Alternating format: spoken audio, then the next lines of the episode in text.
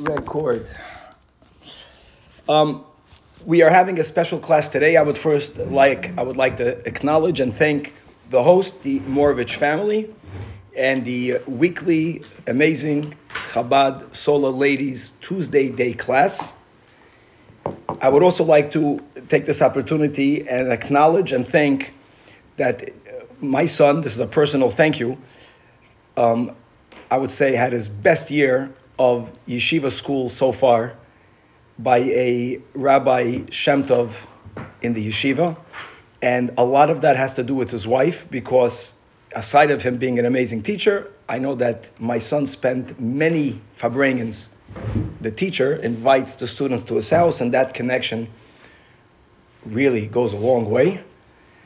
And when Mrs. Shemtov asked me to speak about this topic, I feel indebted on top of the fact that we have other solo ladies who asked me to address, um, in my opinion, the question, to narrow down the question is what should we do with Chaim Walder's books? But I think the only way to properly approach this is to take a little step back, and especially as Mrs. Shemtov told me that their women's class is a text based class.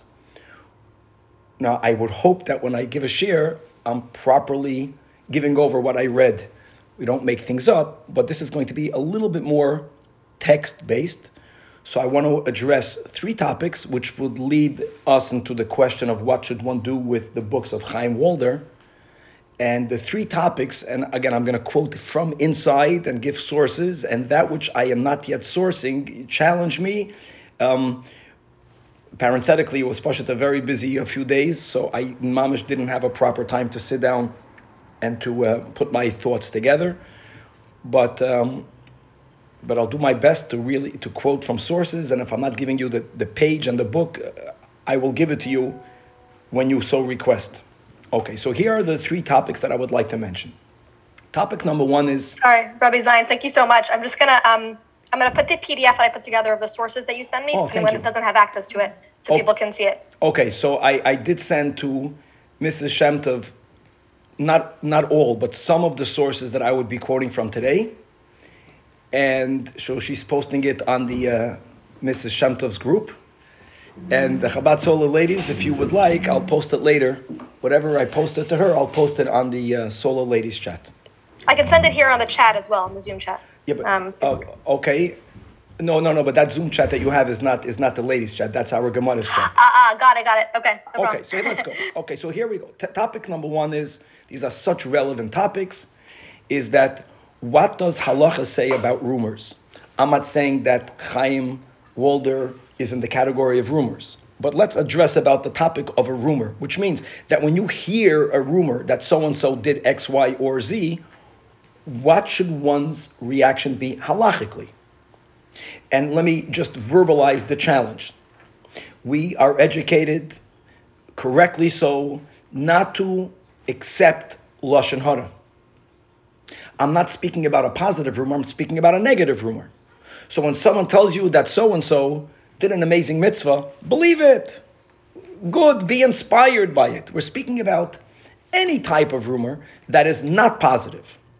So when it comes to the great violation of lashon hara, which isn't only incumbent upon the speaker, part of the sin of the violation of lashon hara is the acceptance of. So let me just begin with the beginning. Someone told you that so and so is behaving in a very, very terrible way. Even before we get into the severities of the sin, like what's the first gut reaction? Hear no evil and see no evil. Is is this not what we have been told regarding lashon hara? So that's topic number one. And I'm going to question and answer every topic for, for itself before I speak about the other two topics. And the answer to this is very important. And I will begin quoting a Gemara. Unfortunately, I don't remember the page, but it's a Masechta Soita, and we have this a few other places as well. And this this Gemara is brought down in the Chafetz Chaim, and I'm going to use him as the halachic source when it comes to the rules of lashon hara. And listen to this Gemara. There's a fast day called the fast day of Gedalia ben Achikam. We are familiar with the fast day. We live it. Whether we actually fast or not, that's another topic, but uh, there's a tinus. The Gemara says that Gedalia ben Achikam is partially guilty for the fact that he was murdered. He he is held responsible. Now, just to make it clear that don't come and say the Gemara is blaming the victim. People have to be knowledgeable with the teachings of the Gemara. You have to understand the context of these statements. No, we are not blaming the victim. But when a story happened and we want to learn a lesson from it, then it's very important, just like Lahavdil, if someone was mugged. We're not blaming the victim. But it's good to say, okay, what could I do in the future, not like the person who got mugged, to up the chances of me not getting mugged? That's not blaming the victim. So the Gemara says that what we learn from a Gedalia ben Achikam is, is that he was told by Yochanan, whose name I forgot, Yochanan ben someone, that people are planning to kill him. And he did not accept that rumor. And since he didn't accept the rumor, he did not take certain precautions that he would have taken had he given more credence to the rumor. Asks the Gemara about Lashon Hara. It's good to know that all of these topics are mamish discussed. We are a people that we are the wealthiest people in the world. We have a Torah. The Torah is vast.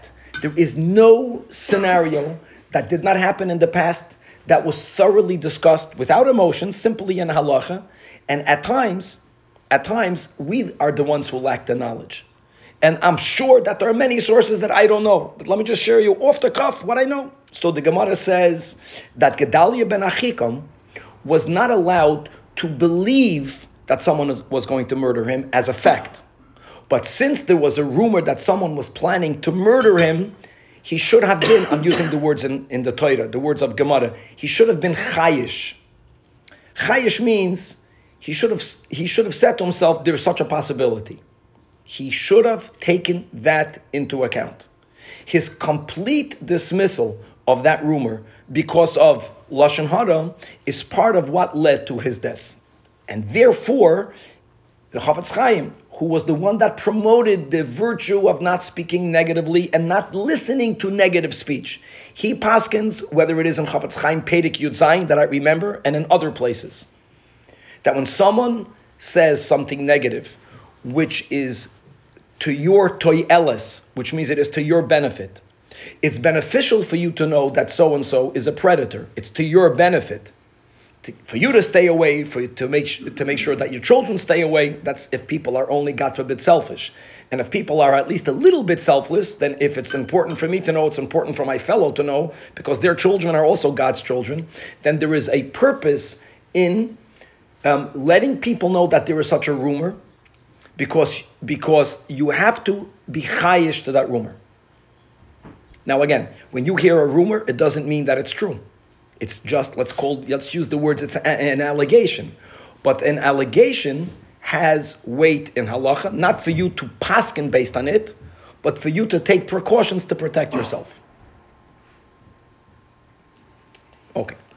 Now, topic number two. Am I allowed to repeat it? I just said I could. Can I repeat the rumor? There's me listening and being chayish for me, and then there's me repeating it. Me repeating it can be something more severe because if I'm repeating the rumor, if the rumor is not true, then I'm violating again Lashon Hara. And the answer for this, these are simanim in Shulchan Aruch.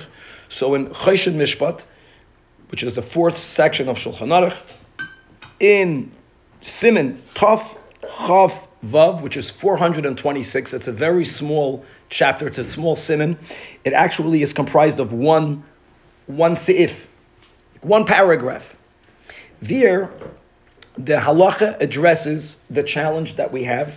How do I balance and weigh saying something which shines a negative light on someone else, lashon hara, with the other hand, with my obligation of protecting my fellow from harm. And before I read the Shulchan Aruch, if you have a chumash and you go to the portion of Kedoshim, there was one pasuk in the same verse where God says, Loiselech Rachel Ba'amisecha, which means don't be a gossiper, right? Don't gossip. This is Vayikra, Parshas Kedoshim, Pedek Yutes, Pasik Tez Zayin. Loiselech Rachel Ba'amecha, don't gossip. In the same verse, not the next verse, which is also significant. Don't stand on your fellow's blood. That's on the same pasuk. Same verse. Isn't that amazing? You see God's wisdom? I, I, I didn't even, I, I know this and I know I know, that. I know, I know. I'm saying it, that's it's good to know. I'm saying we're speaking Rachel? out. What is Rachel? Rachel means a gossiper. So not Rachel. The source, no, no, not Rachel, Ra- Reish Chaf Yud Lamed. Rachel, which means a sheep, that was that's a name of a of a tzedkanias and many other Jewish women that are named after. Okay, so it's amazing that God in the same verse in which God says, "Don't be a gossiper," in the same verse writes, "Don't stand on your fellow's blood." Now let me just interpret the meaning of not standing on your fellow's blood. Not standing on your fellow's blood doesn't mean not to stand on your fellow's blood. That's not the meaning of it. All right? Like every other verse in the Torah, the oral Torah interprets the meaning of a verse. Like when God says, don't work on Shabbos, you have to know what that means.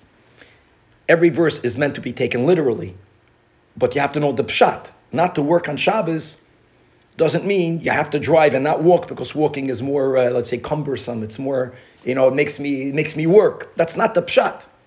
The pshat of not standing on your fellow's blood means that in contrast to the current um, law of the society that we live in, for those of us who are living chutz in which remaining silent is an option, it's not illegal, you're not obligated to take action. If there is something that you can do that will save a life, and you don't take that action, then you're standing on your fellow's blood. That's a yusoid that we have to be a light upon the nations and we have to in, in, influence.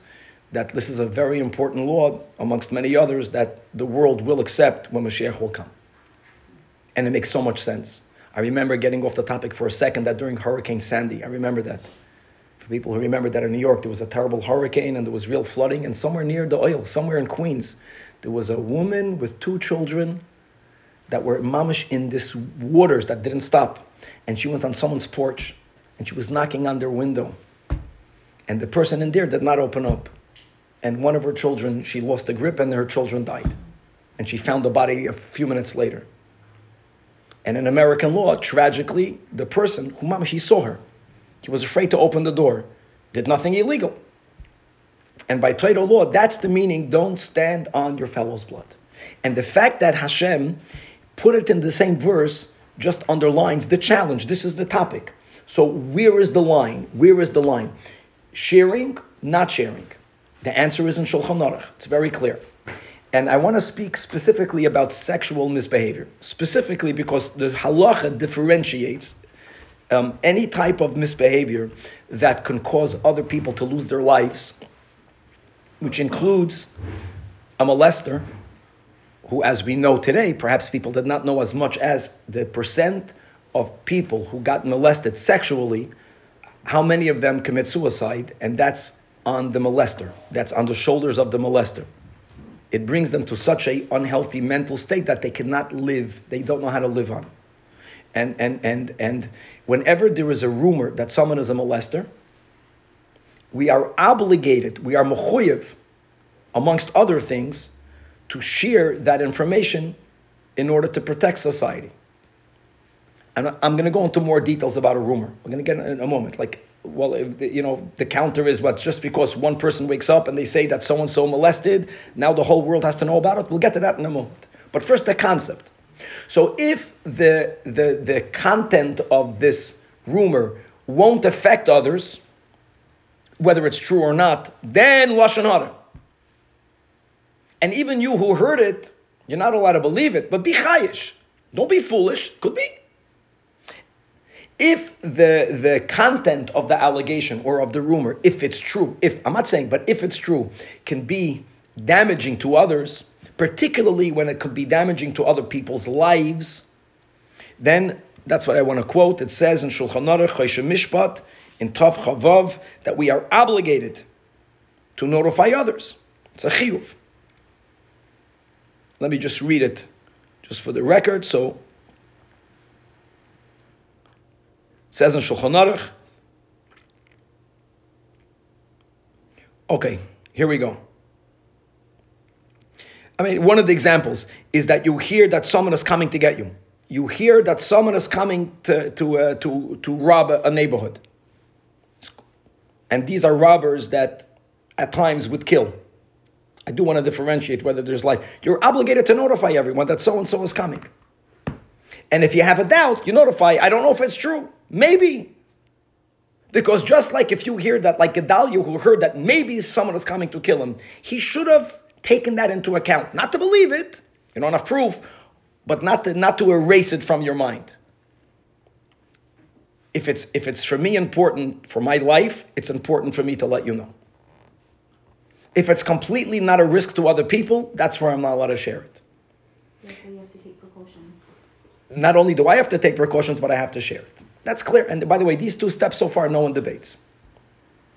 How do you, how does the average person determine they hear a rumor of someone Okay. molested? How do you? Okay, okay, very good, very good. So let's go about let's go about rumors, more about rumors. Again, the beauty about halacha is is that chevra, there's so much in halacha about rumors. There's so much guidance. I'll give you just one example. There are many examples. One example, and I did not send this in the um, in the in the in the uh, footnotes or in the uh, curriculum. Just came to my mind. In the Shulchan Aruch, we have halachas about who is fit to lead the community in prayer. That position is called today a chazan, even though chazan doesn't mean that, but people call it a chazan or a shliach tzibur. That's just an example of someone who's leading the community in services. And there is, since he's representing the community, he has to be a person who's acting appropriately. And again, it's very simple. There are two steps in acting appropriately. There was someone who sinned in the past but did tshuva. However, we determine that, just to be aware of that. That's one category of maybe someone in the past did something wrong, but yes, there is tshuva. How to apply that to what case is more complex, but it's doable. Not complex, and therefore I don't know. No, we, we know how to deal with this. And then you have someone who's currently sinning. And it says in Shulchan Aruch, and Shulchan Aruch is speaking about rumors. So I want to address rumors, like how do we know whether a rumor is credible or not?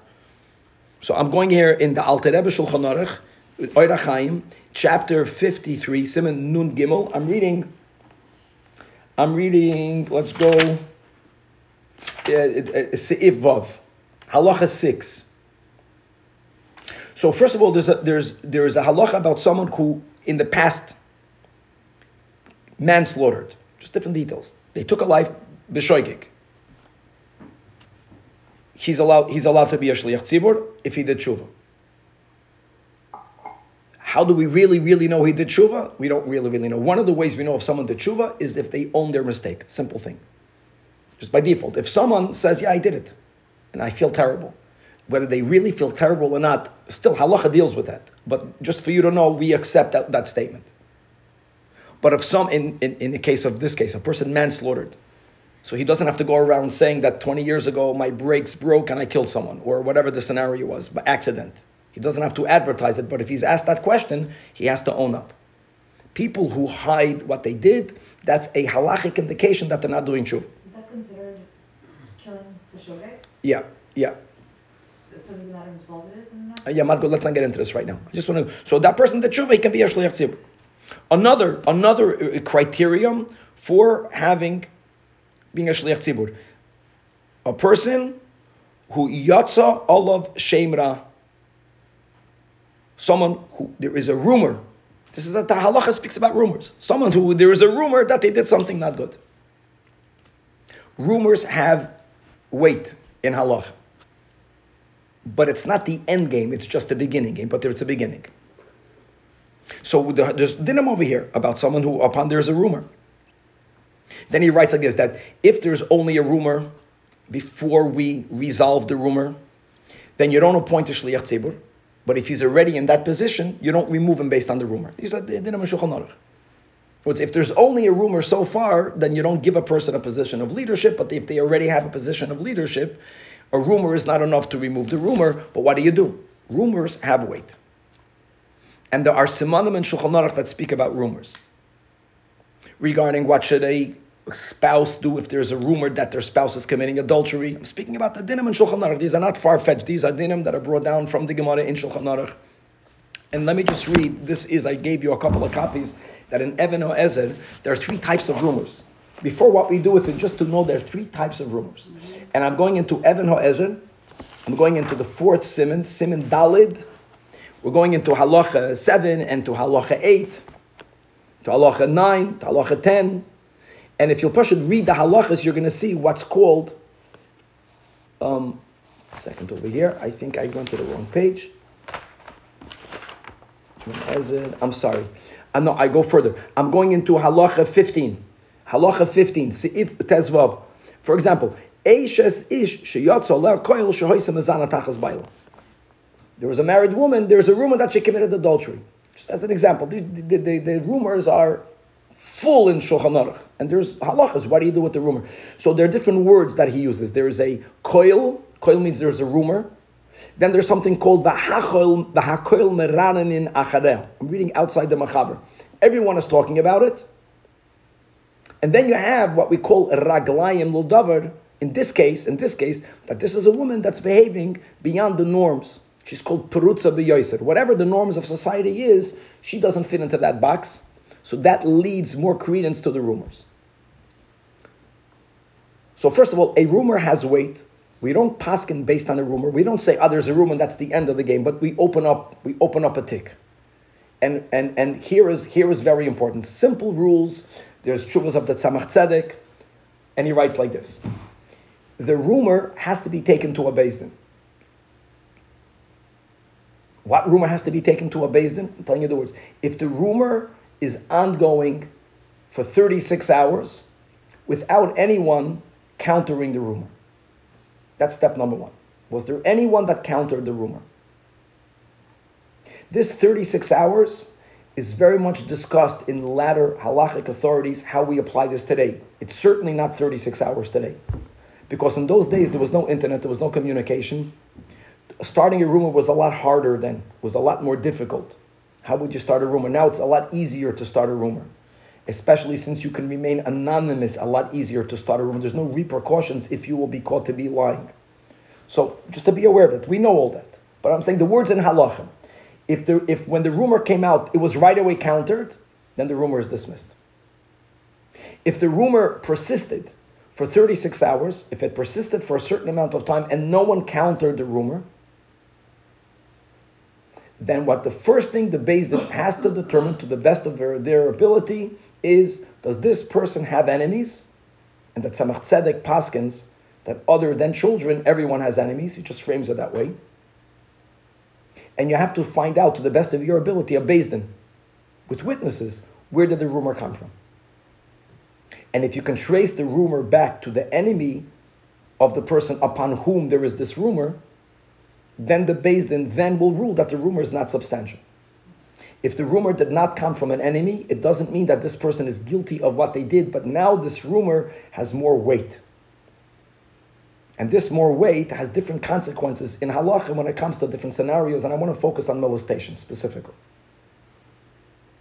Okay, so far, it's I even when, when I hear something that someone is trying to hurt me or trying to hurt you, before I investigate, before I know whether the rumor is for 36 hours, before I know whether it's coming from your enemy, the Gemara says, and the, uh, and the Chafetz Chaim Paskins, don't dismiss it in your mind. Don't believe it. You're not saying it's true. You're saying, oh, there's a rumor. It is. It's called a rumor, or in the words of Shulchan Aruch, it's called a koil. That's kuf a voice. A voice is something. It's not proof. It's not to be dismissed. It's called an allegation the ways of dismissing an allegation is firstly to see if it persists. The longer it persists, the more credence it has. And not you, not me, but a Din is obligated if this affects, because a rumor will affect that person, true or not. You have to pursue it. You have to make it an investigation. And if it's coming from an enemy, then it should be dismissed, if all it is is an allegation. Great example of this topic, and many, many uh, good up to, you know, modern halachic authorities opined when the Kavanaugh case came out. I remember it was from there. So there, it wasn't about current, it was about the past. This didn't Shulchan Aruch, so there was a rumor that he did something many years ago. Clearly, he was not doing tshuva because he was saying he didn't do it. In other words, if it's if it would have been proven that it's false, or if halacha would determine there's not enough to substantiate, you have to dismiss it, then it's good if we would have determined that it's true, then there's a problem that he didn't do tshuva. He did not do tshuva. Either he didn't do it or he did it. Tshuva he didn't do. Tshuva means I own up, I did it, and I and I feel terrible. We discovered then that it's coming from very few people, right?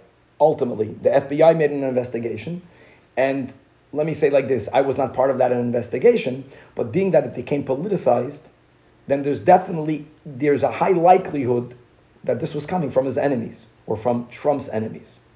I'm not saying that as a fact. I'm just giving you an example of what an enemy means. In contrast, and that's important, in contrast, when a child alleges that an adult molested them, it's very difficult for you to make a claim that the child is the enemy. Very difficult. Maybe there are exceptions, but the premise, common sense, which is why halacha, not only bachlal, um, gives a lot of credibility to an allegation about when a person says that they were raped or they were molested, it takes a lot of courage to come out and say that in public. That in itself gives them credibility, halachically. And unless you know that they are enemies, their testimony has a lot of weight in halach. That's even if it was not done in a Din, but it's out there. They don't deny. Yeah, person says, yeah, I, that so and so molested me. Minimally, it's called a koil. Okay.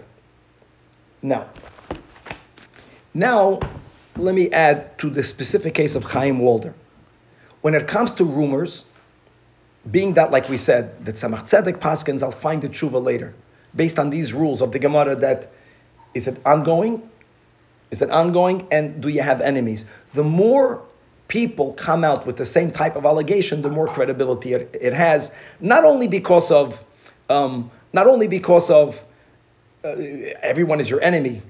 No, Pashit, like like it, it, there's there's you know one person, two person, three persons, four persons. It, it, it, I'm not saying that he's guilty. I'm just saying it gives more credibility to the rumor. So whenever a person, whenever there's allegations that so and so molested a child, I'm not minimizing the sin of him seducing married women. I'm just speaking specifically here about children because that's mamash pikuach nefesh. That has to be taken on a different level. He's not just ruining a marriage and you know violating grave sins, but if he if the allegations are true and he molested many many youngsters, molesting, raping, then he's a person who is a danger for people's lives. He's a he's a raidif. He ha- so the more the more credibility it has. Not only was that the case by Chaim Walder, but very importantly in his case there was a Din led by Rabbi Eliyahu, and with the, with the greatest respect that I have to the Litvisha world, um, they're not happy with him right now because because of this story. But he's a he's a legitimate Rav. He's a great Rav. And he had women come and testify in front of a Din. We have actually recordings online where you can hear what women are saying about how they had an affair with him, how how he told them to deny it, how he's explaining to them that we're living in a world that you can deny anything, and even if they find a picture of me and you, I'll say it was photoshopped, denied until death. And then he's telling a woman, and if you're going to come out and say that I had an affair with you, I'm going to commit suicide. So he was, he was using this uh, sick blackmail. This is, we hear him. Now, can you Photoshop a tape? Yeah. So, but there's a limit. In other words, when you have a recording, when you have a Din, by Chaim Walder, it's way beyond allegations. It's way beyond an allegation that has weight. This is already a Din that accepted the testimony of 20 some women and children. That he had an affair with boys, with girls, with adults, with minors over a, a tremendous period of time. I'm not saying that Shuva would affect his case, but again, the fact that he denied it, is going halachically. If you deny something, you're not doing Shuva for it. Which means that if Chaim Walder would not have committed suicide, there would be an obligation upon us to let every human being in the world know that this guy is a rapist and a child molester and stay away and keep your kids away from him. You're mechoyev to do so. You're obligated to do so. Okay. Now comes the third topic. The third topic is now what? Now what? Meaning whether he would be living in jail. I want to. I want to before I go to the final topic. Now, practically, right now, when you hear allegations on someone, practically, don't go to a Din because a Din here in Los Angeles, or in, I would say in, in La'aretz, we don't have the experience and the power, more the power to put an end to the behavior if it's found to be true. Today, me, you, we are obligated. We are obligated to go to the authorities. This is a psak din of all of the big poiskim of our generation. I don't even have to quote sources based on piskei dinim of the Rashba. In other words, there are certain areas in halacha where we have to resolve it within the community. There are certain only financial issues at time that if I would take someone else to the Goyish authorities, I'm violating a terrible violation known as Mesirah. I don't want to talk about this right now, but it was already paskin concerning sexual allegations, allegations that I am obligated to, to abide by the laws of, you know, if someone comes and tells me I'm a rabbi, I'm mechuyev and I have the mitzvah of calling up the, uh, the local authorities. If you hear a rumor, the, the mitzvah that you're doing for you not to violate leisamal tadam is to call the authorities. In other words, when you hear a rumor, maybe the rumor is only coming from one person. Maybe it's coming from their enemy. So I am not saying that just hearing a rumor means you have to plaster this person all over the internet. I'm not saying that. You have to take weight to it. And what should you do? Practically, call up the authorities. And even though the, the local authorities are not perfect, okay, but it's, it's good. It has a lot of weight. They have weight, they have a halachic weight. Have halachic weight. Let me get, share with you a recent quick story. How, how do you know if it's the, the rumor it's true So- just a, a rumor? So that's why I'm saying call up the authorities. The authorities now, the detectives here in Los Angeles who have experience and who are not biased, we will rely on their on their investigation to determine whether the person is innocent or guilty. Let me give you a, a story without mentioning names. That there was a, there was a, a, woman that was alleging, that is alleging, not was, that is, and I'm chas v'shalom, not minimizing this allegation, that that that her ex-husband's current wife is molesting her daughter. What should I do?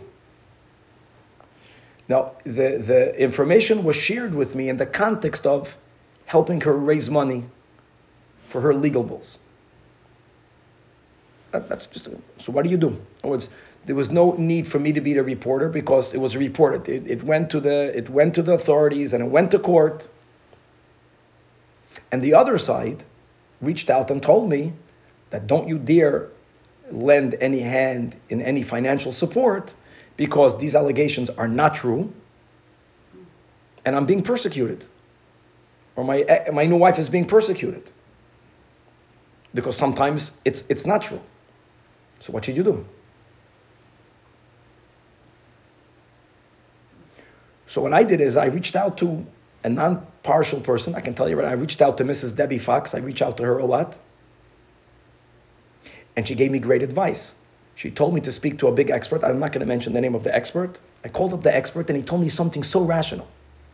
He says that in my case, since the case went to court, and so far, her side lost. I mean, someone looked into it. The authorities looked into it. They made a judgment. Then right now, I have to follow that ruling. She's appealing it. If she'll win the appeal, then I have to side with her. In other words, we have to follow the judicial system. Ideally, it should be judged by a by a by a Din. And when Mashiach will come, a Din will judge it. In other words, I'm not saying that the rumor is the end. I'm saying that the rumor is something. You have to know what to do. So in my case, there's a rumor. I heard this rumor. It was countered. It was countered the whole time. This is an example where it's coming from one place, not from many places. And in, in my case, in this specific case, it was it was brought to the authorities, and there was an investigation, and there were detectives, and there were police, and there was the child protective services, and it went in front of a judge. And after the judge gives a ruling, then it, then this person tells me you have to you have to follow a legal system. And I'm not, I'm not saying that, that that just because the judge could be the judge made a mistake. But here I feel there's nothing that I need to do right now. I'm following the judge's ruling. Okay. And now let me come back over here. In our case, come by Chaim Walder, it's not allegations. It's not only a rumor.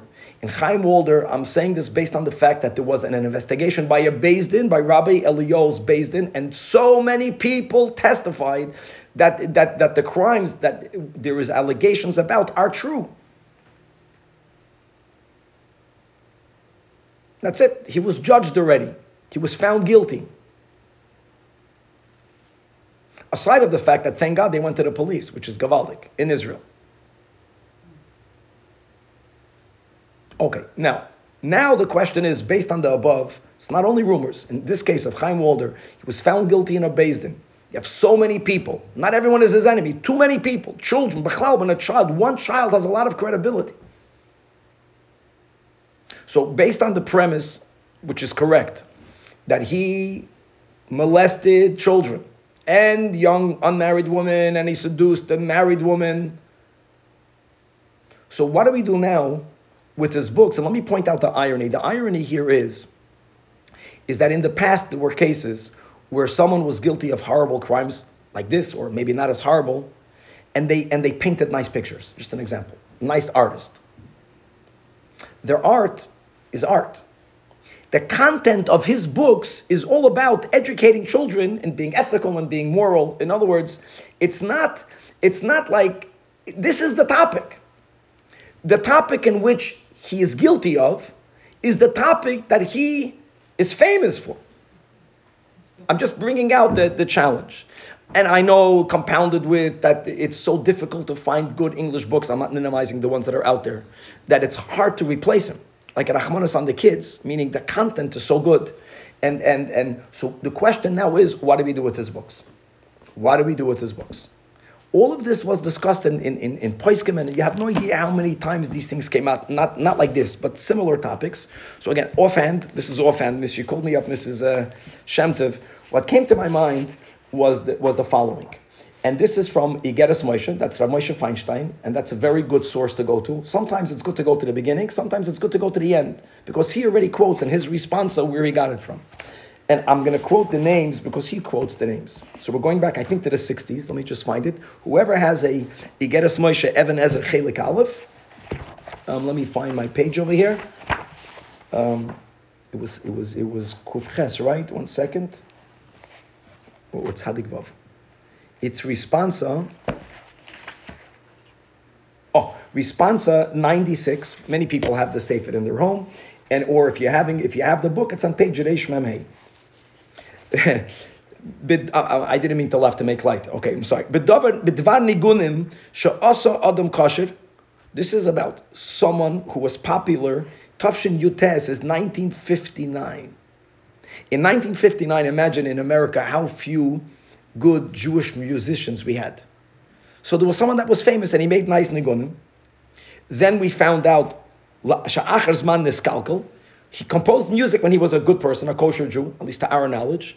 He made terrible choices. I don't know and I don't care to know. Whatever he did, he did something that he became, oh, not a kosher person. He has a bad reputation. Again, I'm going into the reputation because there Rav Moshe Feinstein understood that there wasn't enough evidence the way we have on Chaim Walder. But still, reputation and rumors, there was enough of a rumor based on the fact that no one disputed it, based on the fact that this it was coming from people that were not his enemies. These are the two halachic criterion. So we accept at least the rumors. So im yesh lenagnon al chasedes. That was the can you can you sing his melodies?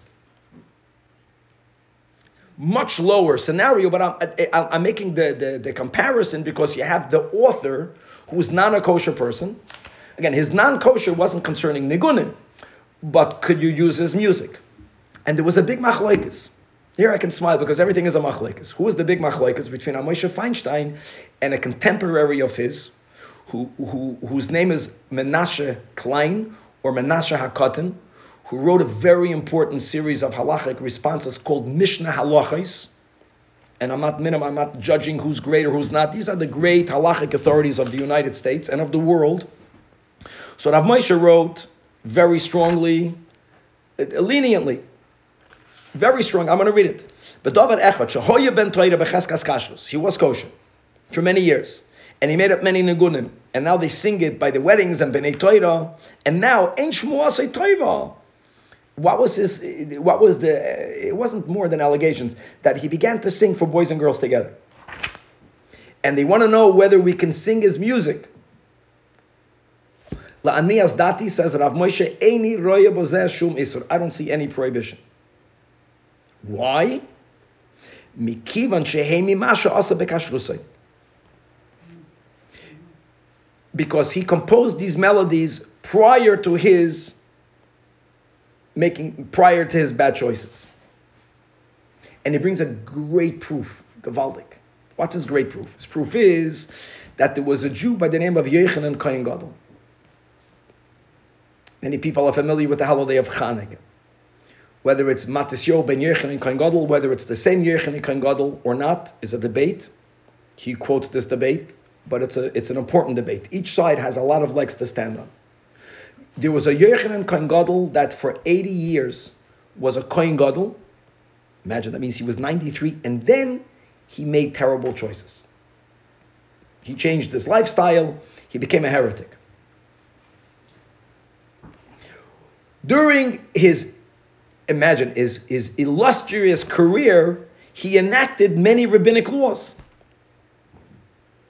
And those rabbinic laws, says Rav Moshe, were never shelved, they were never removed prior to his acting out, because they were enacted by a person who was a tzaddik when he enacted it. Comes along Rav Menashe Klein in Mishneh Halacha, and I think I gave to Mrs. Shemtov the book and page, which is important. I'll, I'll, I'll, let me just find it over here.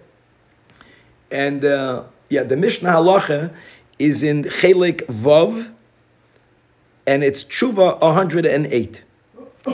And he debates that. He says no.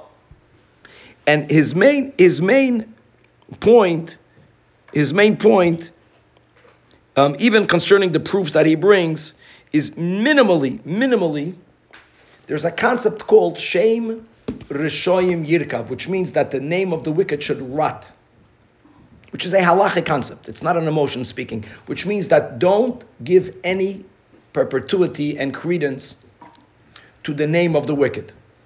He says that by Yochanan Kohen Gadol, no one knows that he is the author of those enactments. So the enactment remained, his takanot remained, no one is giving him credit, it doesn't bother us.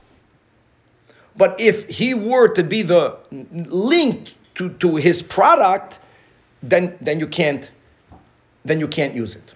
Then you can't use this product not to give continuity.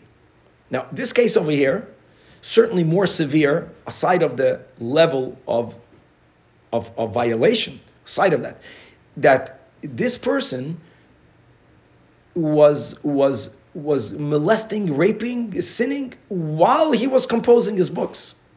The books that he compiled, it's not his books. The books that he compiled are, are not are not something that he did when he was kosher. There are books that he wrote when he was not kosher that we know of. So that makes it more severe. And, and, and, and in conclusion, just to bring up the sources over here, that, that it should be taken off the shelf when it has his name on it, in my opinion, that's clear. That's clear. Shem Rishoim Yirkav. The question is, what do we do now with the content? And that's a very good halachic debate, and I'm sure that there is a, a logic to say that take it off the shelves. At a certain point, reintroduce it without his name. That I get. This concept, this concept, I think is a. I'm not, I'm not an authority qualified to give a ruling, but theoretically, again, without real in-depth looking into it, and I'm sure there are other jurisprudence chuvas regarding similar cases, but this would be a very good source of Rav Moshe Feinstein and Menashe Cotton debating whether you can use music of a certain individual and there, the name was associated to the music. And Rav Moshe said yes, because he composed the music when he was okay. And Menashe Klein says no. Even Menashe Klein, if no one would know that he composed the music, I don't think he would oppose it. We have, this is my own logic speaking, that we have, someone asked me this question last week, this is what came to my mind. And everyone knows this, that in Chagiga, we learn about a person by the name of Elisha ben Avuya. Elisha ben Avuya was a great Tana. He was a big tzaddik. He was a great scholar. He had tremendous students, including Rebbe Meir, that have Meir Baal HaNes, that we all have the chance to visit in Tveria, Ir HaKodesh. and he became a heretic. I'm not comparing sins. He became a heretic. The other sages disassociated. Rav Meir continued to learn from him. And Rav Meir said, it's like having a fruit. Take the good and throw out the bad. But he's no longer called by his name. He's called Acher. I'm using this just as another logic that if there's something to be learned, I don't believe in burning books, Bechlal. I think that, that if there's good content, there's definitely, in my mind, a lot to say that it should be saved, but not in its current format. Even Rab Meir no longer called him by his name. To make sure that his name has no linkage with anything in our people, I think this is a tremendous opportunity to speak to our children about how someone whose life's mission was to help and protect children, that person can be a, a perpetrator. And again, you have to have a good psychologist. I, I, think that Mrs. Debbie Fox is amazing, and I'm sure there are other great people and organizations. I know it's a balance. We can't have our children living in fear, but every now and then, to, to knowledge that such people are out there, knowledge that such people are out there, the person that you think you can trust the most is the person that you can trust the least, will only benefit our children remaining more safe. Unless they are overwhelmed and every day you're hacking them about molestation, there's a certain limit to it. But I know that, you know, this is an opportunity for us to speak to our children, in my opinion, how this individual you know, chose, even though God gave him an animal soul, he chose to go down a certain path which only the greatest and most wicked people in mankind ever went down. It's only befitting that someone like this committed suicide. It's the perfect ending of this world for him.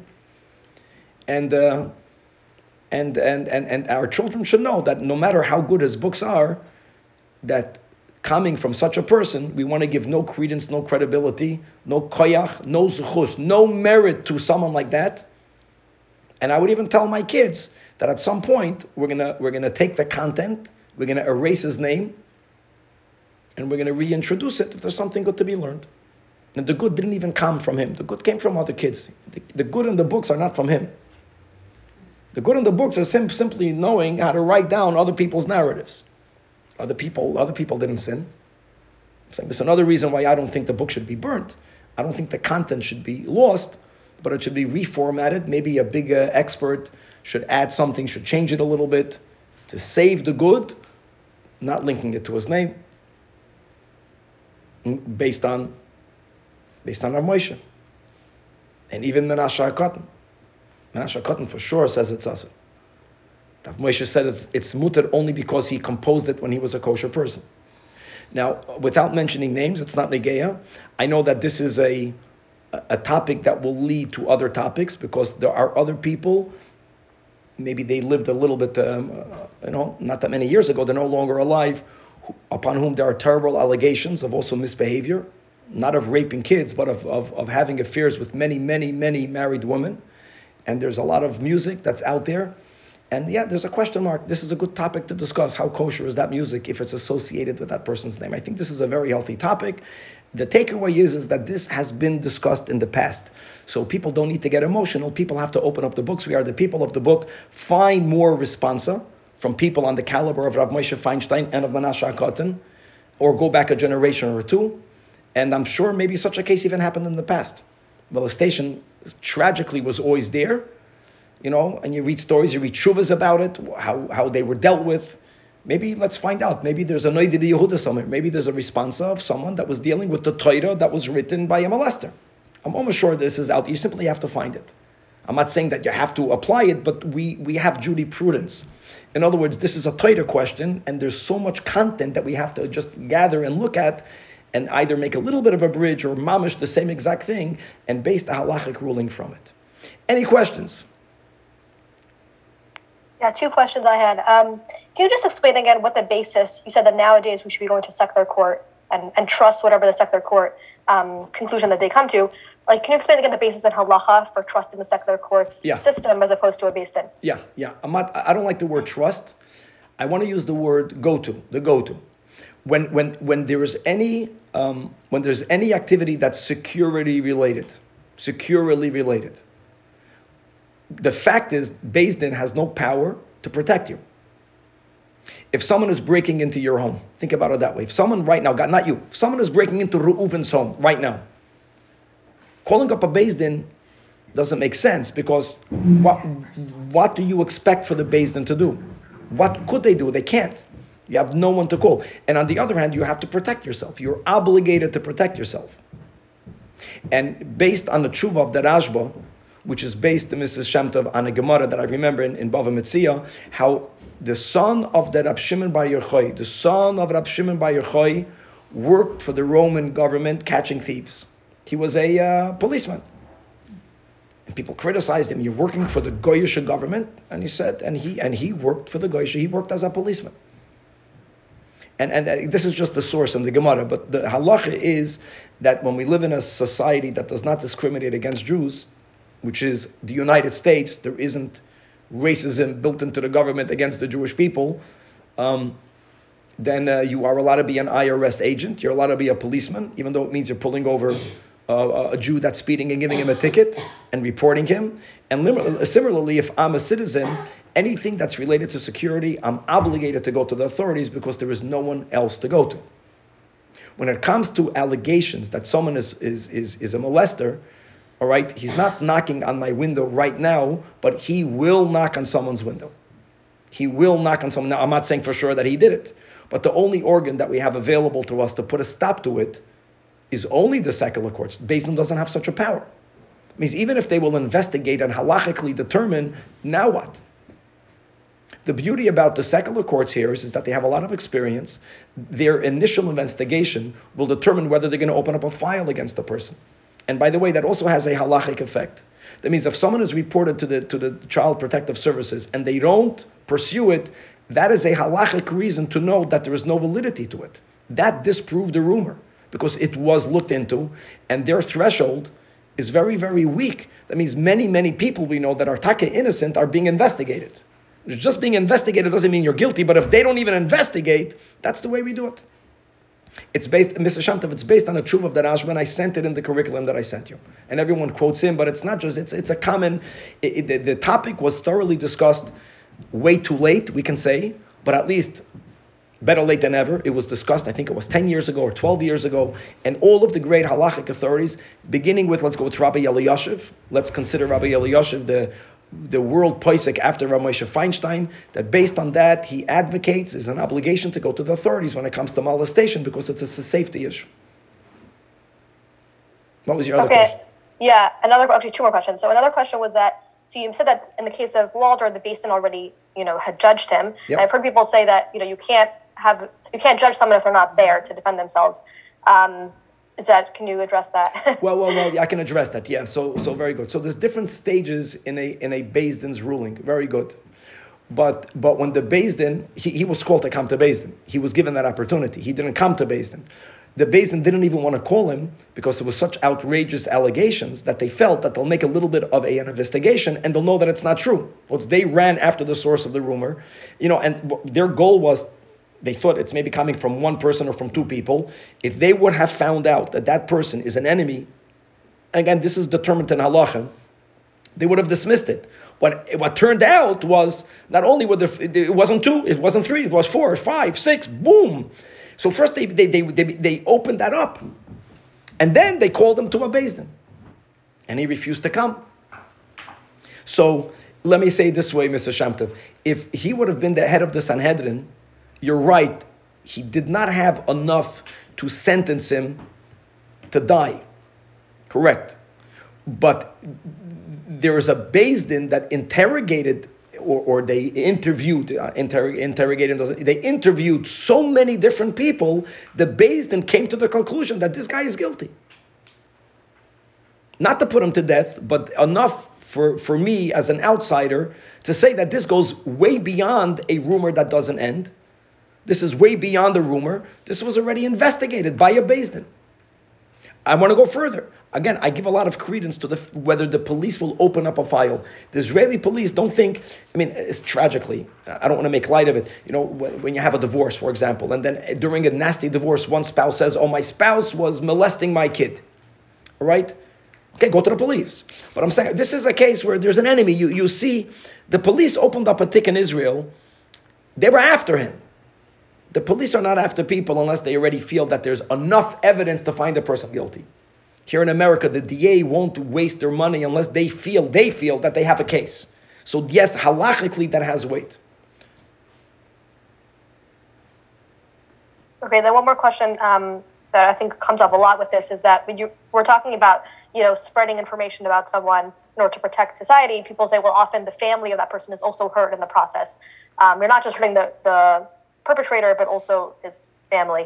Um, yeah, could you address that? I want to respond also? that the one who's hurting his family. I, I want to, uh, first of all, we are speaking about sexual molestation. Let's make it very clear, because sexual molestation falls into the category of a murderer. I'm not minimizing other sins, or the trauma or the pain. But if an adult was seduced by someone, we're not putting that on the same shelf as, as, as an adult raping a child, molesting a child. And, and, and the guilty one of hurting their family is the molester. It's complete, fully on the molester. Fully on the molester. Shame on him. I'm a choiv. Listen, can you, can you imagine there was someone on my block that has a tendency to murder? And you know about it and you don't tell me. Your, your, your, your, your, your silence is not an option. And if you don't know for sure, then you should tell me there are allegations. And then you should give it to the police. And I can just add and if the police comes out here and the courts find him innocent, I think you should call the people and let them know that he was found innocent. I'm not saying that your job finished just by sharing the bad news. And I'm not saying that just because he's innocent is a lie for sure he's innocent. It's not foolproof, but you should share that. And it has halachic weight. In areas of security where we go to the secular courts, then we rely on them. If not, we're living in a world of chaos, and we're not allowed to live in a world of chaos. We have to work with the powers that are, that are, are at. In areas where we go to the Din, which is definitely ideal, we work with the Din, which can also make mistakes, but you work with them. If they find guilty, you have to back them up. If they find someone innocent, you back them up. And in those areas nowadays that we are obligated to work with the civil authorities and with the criminal, with the secular authorities, then we have to back them up for good and bad. Can I add something? Sure. I mean, if you work with children, you're a mandated reporter. That means that if, if, someone finds out that you knew something and did not report it, you're held liable for that. So what what what what Mrs. Nathan, uh, what, what Mrs. Nathanson is saying is is that just to be aware that if a mandated reporter doesn't report, unlike my case of Sandy, um, Isaacs, I'm sorry, um, eh, that my uh, I'm sorry, that that here, yeah, even by the Goyish law, silence is not an option. Thank you for correcting me. Yeah, not always, even in America. I'm a choiv to say now, if the trader would not allow me to speak up, if the trader would not allow me, just because I might go to jail, doesn't justify me speaking up. The trader demands for you to speak up. Loi samoit al damriyacha. It says in the Shulchan Aruch that if you know that someone else might be injured, might. The case in the Shulchan Aruch is there is like a ganef in the neighborhood, and he's breaking into homes. You're obligated to notify your block. And we, I know, I have a WhatsApp block on my block, and that's what we do that there is a car. We're not saying that the person in the car is a ganef. We're saying suspicious. And there's the decency of letting mm-hmm. everyone know about it. You're doing no harm. You're not saying that person is, is guilty, but it's, there's a mitzvah to share with the people in your social network that there is a potential danger, not because you are damning them to be dangerous. You are saying there's a potential, and be aware you're mechuyev to do so.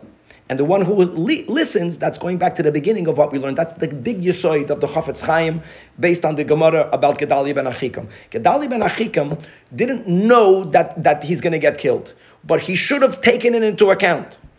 And don't abuse lashon hara by saying ah, lashon hara, I'm erasing it. Don't erase it. That balance is not something that we have to have. And you know what? It resonates because it's just common sense. Chaim Walder was actually found guilty in a basement. That's even worse. But even if not, even if not, I'm saying therefore, since he found, was found guilty, Shem Rishon Yirkov, I, I don't think I don't think that we should keep his books in the format that it's at. He should become at best like Acher. People should, even if he's, his Torah will be quoted, it should not. No one should know it's coming from him, if if it's okay. And whoever, everyone is welcome to fully disagree. That will be amazing. This is a good debate. It's very sad, but in the context of the Torah, it's good. It's good. It's good. And and and to push it to find out, speak to people that are more learned, and find out other sources. What we are really looking for is jurisprudence. Find out cases that happened, mamish the same or similar. I think the case that I brought is relatively similar. I think if I brought anything really new to the table, is just to make people aware of the Geras Moshe and the and, and the Mishneh Halacha. Gavaldik. Then it's not emotional. Ah, this was already debated. I think Bela has her hand up. Or Hi, thank you. Okay, this is not a, a case about molestation, but it made me think about the case of um, Sholem Mordechai Rubashkin. And I read his book and I listened to him speak, and it was very clear that the government they went after him with false charges, and they.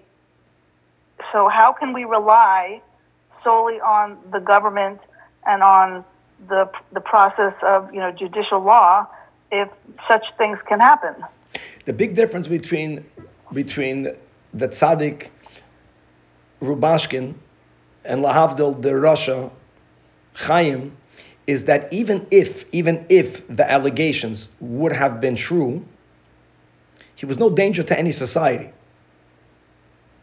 So I don't want to use his name, but if someone indeed was dishonest with the banks or for federal money, right? You can't even have this conversation on, in the same breath, uh, and, and, and we have to be honest with the government. But it's not behaving or not behaving. And by the way, Bela, that's a great proof to my point that it became known. The fact that so many other judges, so many other judges, judges that are that, that don't have skin in the game, said that there was a bias against them. You see, it came out. I would actually use this as a proof that in the world that we live in today, in other words, if there would have been uh, uh people that would have discredited these these 23 women, then then that's a different conversation. No one is discrediting them. No one. You can't. It's too many. 20, 20 some people, and he raped many more. That's what the, many people are ashamed to come out. Fakert, I think that rumors have credence because even if a judge makes a mistake, there's pushback if many people feel it's wrong. There was no pushback defending him, other than using, abusing lashon hara, which is a terrible thing, which is a terrible mistake that people make. What's very weird about this situation for me personally I, every time I ever saw his books, I, I had a, a, strong aversion to them because of my personal experience that you know about. I could not even look Guys, at Guys, we have amongst us a prophetess. Bela, amazing. I'm going to make use of you. I'm going to go after your sixth sense. Gavaldik. I'm saying to you, good, good. So bottom line is, go after go after your gut feeling. I don't have that madrega. I have his books. I had his books in my house, and I was impressed. What can I tell you? I was duped. Uh, I I couldn't look at them. I couldn't read them. I couldn't buy them at all. question. Sure. Um, first, do we throw his books in the garbage? No. Or do they get buried? I would say I would. I, I really mean to shelve them. I, I, I didn't say to throw them away. Actually, okay. I think to put put them in a box, put them away. Don't throw them in the garbage. It's good. I don't believe in burning books. Again, in my opinion. What I'm saying is, is would we, in theory, bury these books? No, because it, particularly when it comes to his books, he's a compiler. It's a big difference. He's simply printing other people's stories. They're not even his. So it doesn't like kedusha to. No, no, no, no, no, no, no. no. I would, I would, I would shelve them and figure out. I think there's going to be some sort of big ruling about what to do with them. I don't think we're ready to throw completely. I think it's good to make a stance to put it away. So the second, the second question I have is, what happens to neshama? I understand that we need to we need to share so that as a learning thing, but like I feel like even on Xmas we don't learn Torah in order not to hurt that person. So I hear all of this and obviously it's terrible and he did terrible things, but now that we know he was sick, he killed himself, it's he can't hurt anyone anymore. Is there anywhere in us where we feel that we need to protect his neshama from the extended judgment? Okay, so just for people who didn't so Shoshana wants to know: Is there any, is there any Inyan now that the Ikir is dealt with, which is he's no longer a threat because he he killed himself? Um, is there any virtue in helping his neshama have an aliyah in any way, shape, or form? And I, I would I, I would say that certainly not in public, certainly not in public, because it, because the victims and people that are related to victims, the pain that they experience as a young woman committed suicide, after he committed suicide, because of this terrible eulogy that he was given by certain prominent rabbinic leaders Why do you think they did that? because they are terribly mistaken. I want to conclude like this that, and I know this is a this is so important, and it irritates the men, not just the women. That th- uh, since when I remember, since whenever there's a tragedy and people get together, and this warped thinking, what comes up? You you know this woman, ooh, the tznius, the inches, that this they got killed in more tznius. So for tznius, these people make the biggest. For that inch, it's an inch like this, and the mechitza has to go to the heavens. That's not tolerated. But tolerating these people that are mamish, mamish. Not the way, not they, they. These are the people that are raping and rachmana litzlan, and and it's it's just mind-boggling. There's something crazy that has to be rectified. This is the cause. The cause is, is that we don't take a stand against it, and parting of the stand is there has to be a little bit of an extreme. I'm not saying burning. I'm saying so. So thinking about being masak in his soul. No, No, not- not- I'm saying. I'm saying that uh, um, uh, what you're saying is not wrong, and could be there's a tzaddik out there. Could be wrong. I want to say for me, for me, my mission is is is is to use this as an example of people who might have good intentions who are terribly mistaken by not giving credence to these, even if it's only allegations. The Shulchan Aruch is filled with it. What the heck? What's wrong with these people? And and and and giving credence gives them power and that lends hand. That's the lo sa'amod al dam re'acha. If there are calamities in the Jewish people because of modesty, this is the modesty that there are people. I'm not saying it's only men. There are men and there are women, and there are allegations that they are molesters, and we're not doing enough to uproot them. This, this is the reason why. If you want to link it to our fault, that's our fault here. That's what has to be rectified, and our generation is rectifying it. And then in the next world, does he do tshuva? I don't care about him. I really- to the, but like Hashem created this neshama, and this neshama made horrible, horrible, horrible. I would put him. I would put him in the category of someone who mass murdered Jews. So instead of speaking about Chaim Walder. What about Timchet? What about Amalek or what? So one second. What about Timcha Amalek? I'm at, I'm at, what, what about Timcha Amalek? Like, we're not like. So we're not okay, okay, I want to use that. Amalek, Amalek is the exception that God said we should do genocide. By the way, Amalek, God said to kill the men and the women and the children and the infants and the animals. That's only for Amalek. You can't say he's Amalek. He's a mass murderer. He's a mass. Who was the big mass murderer in America? I don't know enough American culture. Who's a famous mass murderer? Jeffrey Thomas. Jeffrey Thomas, uh, whoever he is. Dahmer, whatever. Huh? Jeffrey Dahmer. Jeffrey Dahmer. Good. So Jeffrey Dahmer. Eden. So I'm saying. So I think people who want to do good, they should focus their compassion towards the victims of Jeffrey Dahmer. That's the my. When people want to do good, like what's the message? An opportunity to speak to our kids, dafka, that even someone who's your therapist, who's your therapist, who's trying to help you because you got molested, he might molest you, or she might molest. To be aware of that. You have to have another therapist to tell you how to word it, not to scare the heck out of our kids. I know, but I'm saying it's good, at least for us adults, to say we're living in an oil sheker, and to be aware of that. That adds protection. Yeah, uh, bracha. Hi, Rabbi. So my kids, uh, they loved his books a couple years ago. I, I think a year ago, my daughter.